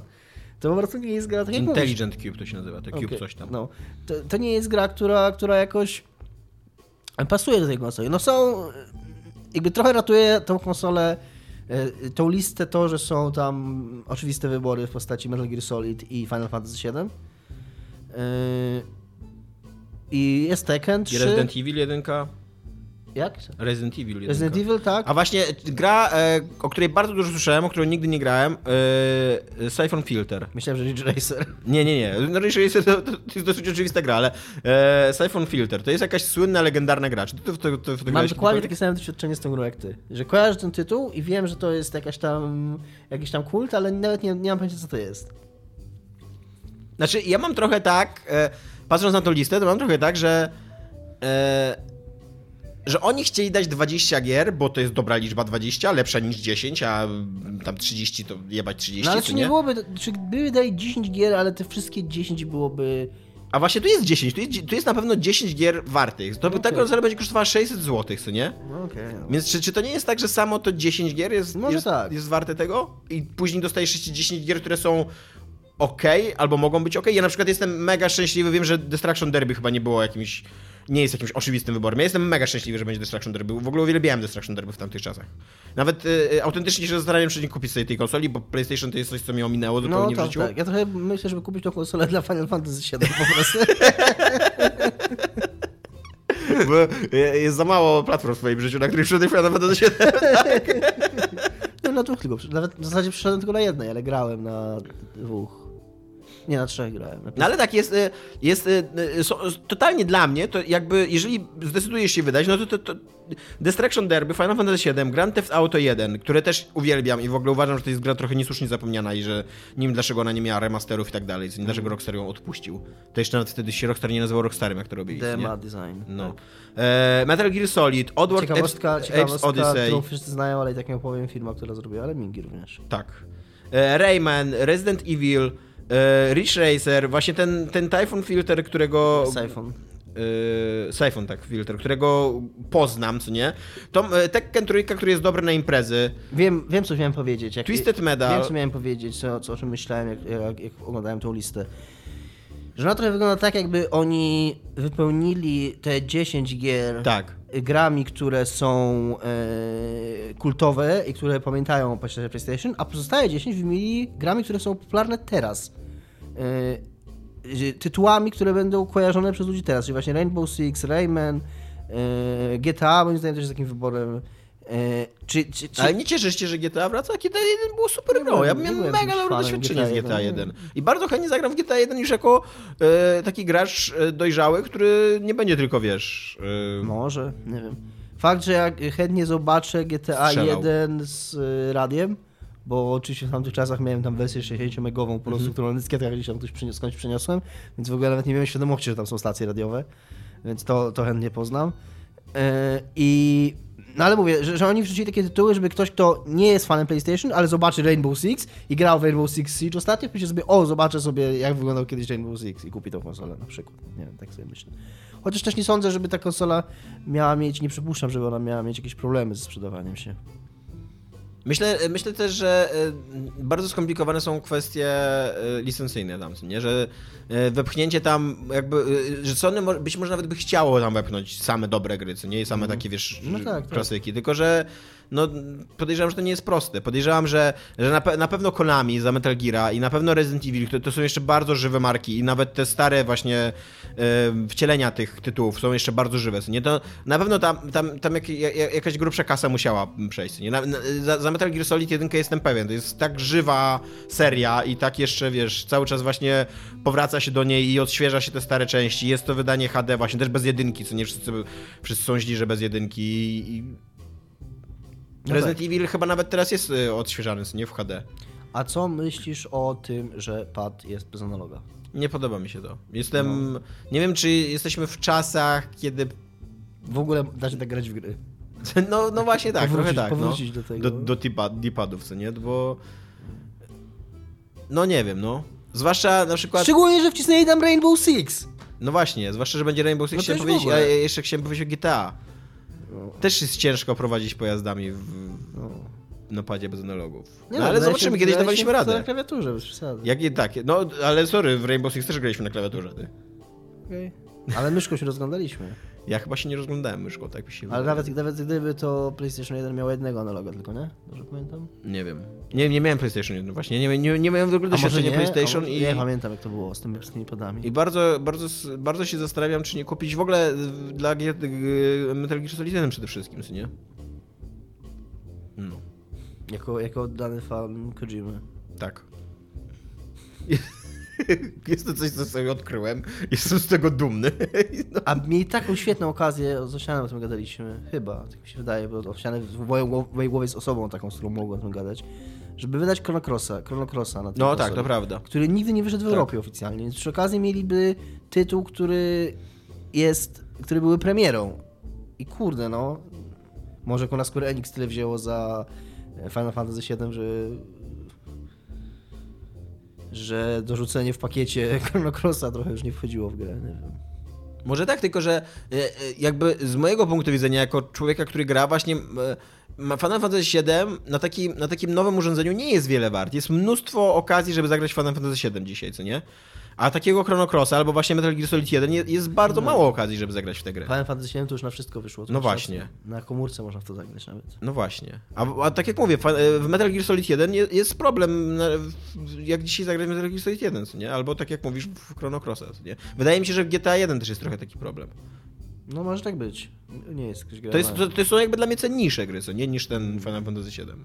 Bo ja tam, Jakbym chciał przejść jeszcze raz, no jak chciałem przejść jeszcze raz, to, to zagrałem na PSP w to i byłem mega Wtedy zadowolony. Zwróciłem uwagę na to, bo mieliśmy regularnie w sumie miewamy, nie wiem czemu zupełnie, ale jest to żywy temat, na apeligiemowym Slacku dyskusję na temat wyższości Tifa na Diaries, tam Tifa for Life.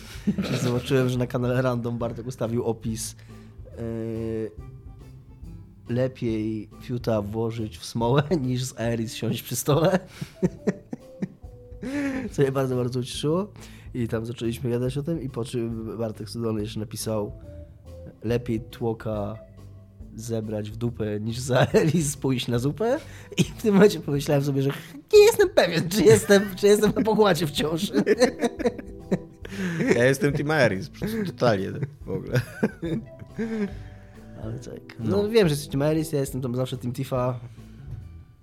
Tylko dlatego, że nie umarła. To jest, to jest twój jedyny argument nad jej wyższością, argumentów. żyje, Mam nie? mnóstwo. To jest ważny argument. Przeceniany. Uważam, że to jest jakby. że to jest uzasadnione do preferowanie kogoś, kto żyje.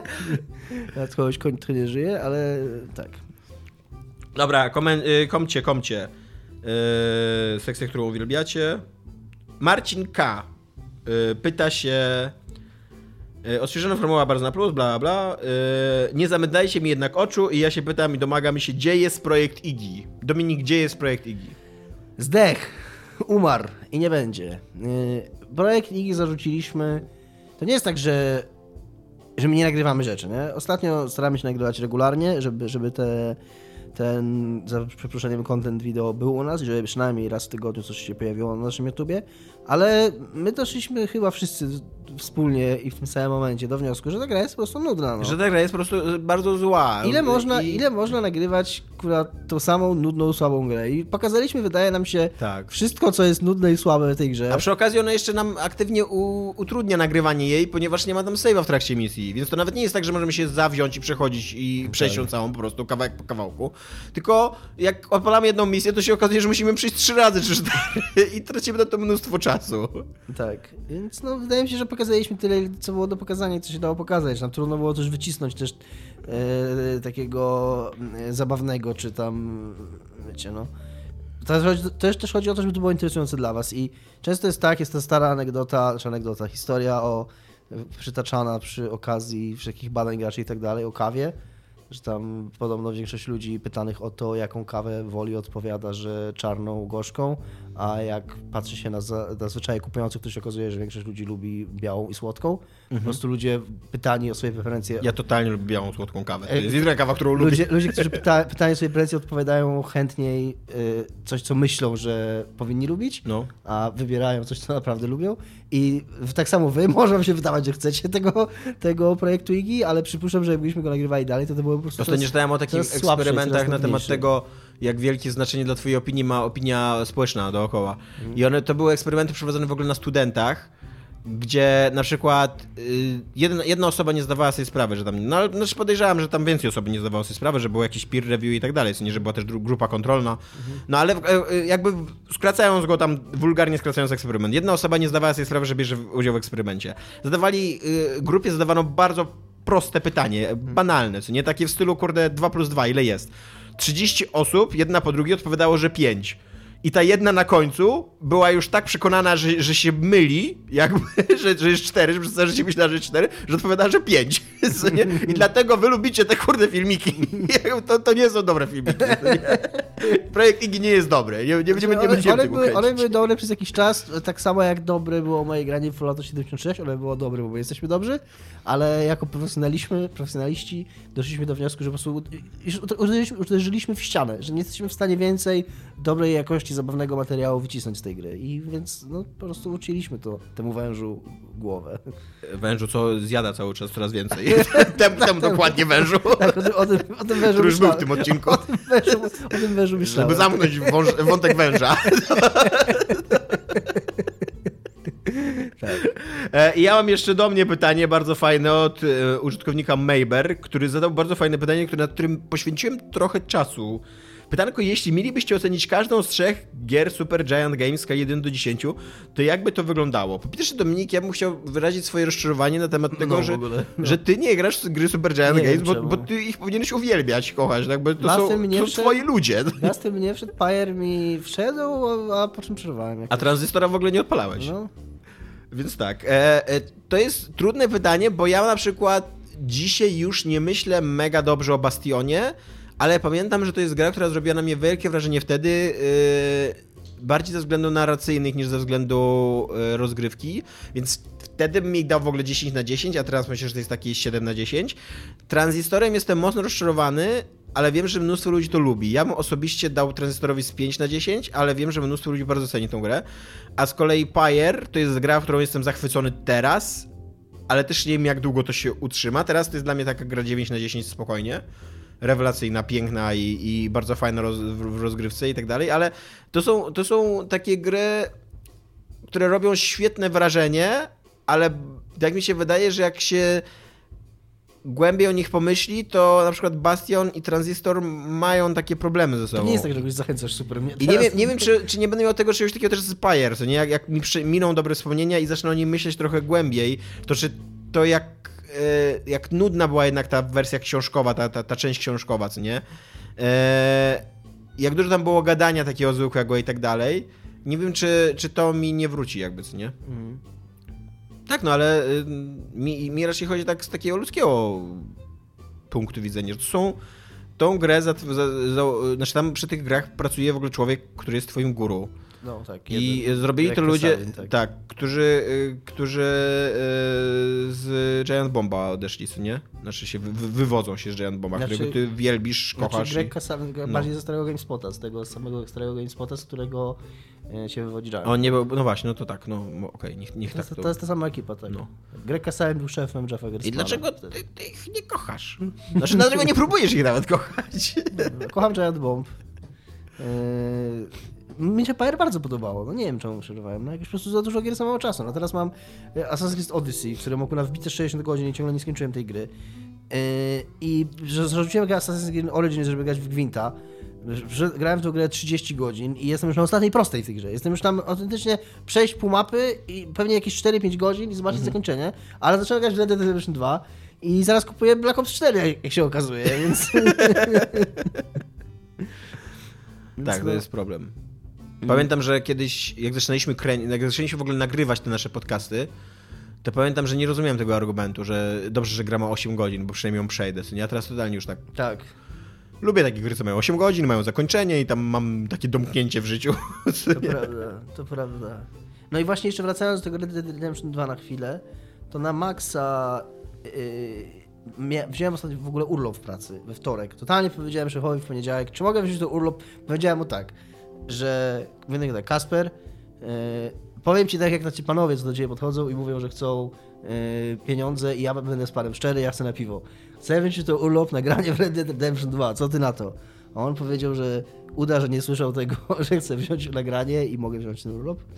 Yy, No i siedziałem cały dzień, znaczy cały wieczór i grałem do 6.30, odku na 9 wieczorem, po czym wstałem o 9.30 i grałem cały dzień od tej 9.30. I to jest gra, która fenomenalnie się sprawdza w takich sesjach, tylko że właśnie dzięki temu, że, że w takich sesjach masz czas na to, na takie gubienie się w jej świecie, bo ona jest wtedy najlepsza. Bo jak robisz misję jedna po drugiej, no to jest takie no, nowe GTA. A jak znajdziesz sobie ten czas i ochotę, żeby właśnie zejść z tej, z tej ubitej ścieżki, żeby polować te zwierzęta, żeby nawet pochodzić po prostu i popatrzeć na ten świat, e, wiesz, usiąść przy ognisku i zaśpiewać piosenkę ze, ze swoimi towarzyszami i, i się w tym zanurzysz naprawdę, to, to jest wtedy coś, e, coś wyjątkowego i coś szczególnego. Tylko, że no, my normalnie, jeżeli nie weźmiemy urlopu sobie jednodniowego, to nie mamy czasu na takie, Zgadzam się. na takie chłonięcie gier. No i kurde, to jest jakiś problem. Zgadzam się. No. Dobra, No, to tyle dobra. na dzisiaj. Hej. Cześć.